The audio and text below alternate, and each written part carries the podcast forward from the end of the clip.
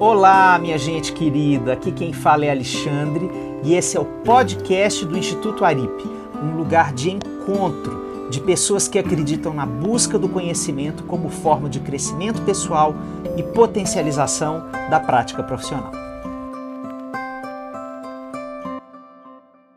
Você já se perguntou como é que começa um processo de terapia de casal? A sessão número 1, um, o inicinho do diálogo. Como é que a gente dá início? Uma terapia individual, a gente deixa a pessoa falar do jeito que ela quiser, a partir de onde ela quiser. Mas e na terapia de casal? Tem duas pessoas ali diante da gente. Como é que a gente conduz o início dessa conversa?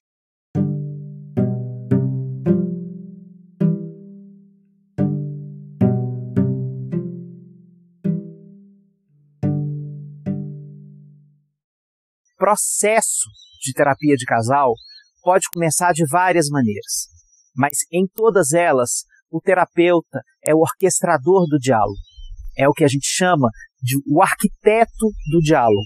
Ele vai preparar a ambiência dessa conversa, porque normalmente esse casal chega imerso em conflito. Então eles estão muito transbordados nas suas emoções e ainda não têm intimidade com esse terapeuta para falar explicitamente desse conflito.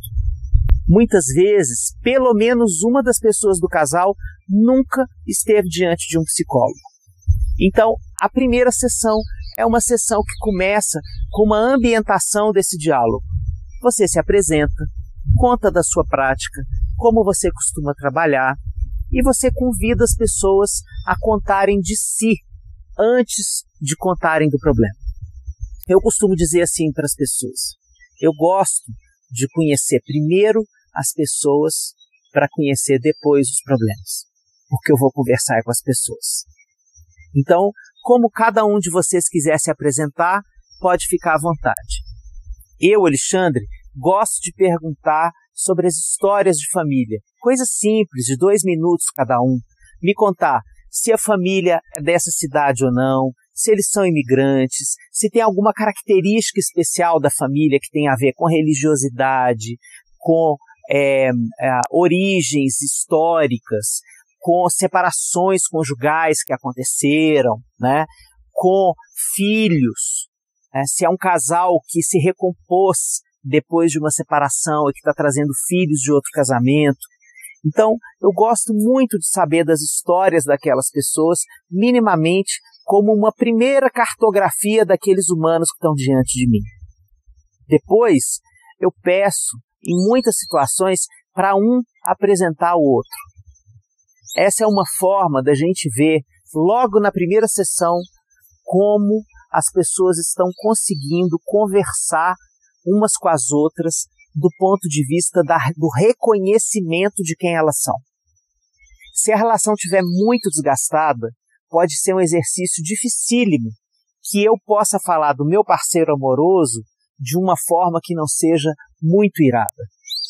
Eu posso escolher, por exemplo, falar para um terapeuta só o que de pior essa pessoa está trazendo para o meu cotidiano. E aí, depois que cada um se apresenta, eu peço para eles poderem comentar a apresentação que viveram. Isso já é um grande material clínico isso já é uma coisa que fornece uma circularidade, que é a possibilidade de um comentar a fala do outro, que é a alma do processo dialógico de uma terapia de casal. Então é isso, minha gente. Aqui vão ser abordados vários temas em relação à terapia de casal, à construção desse espaço terapêutico, à condução desse diálogo, e eu espero você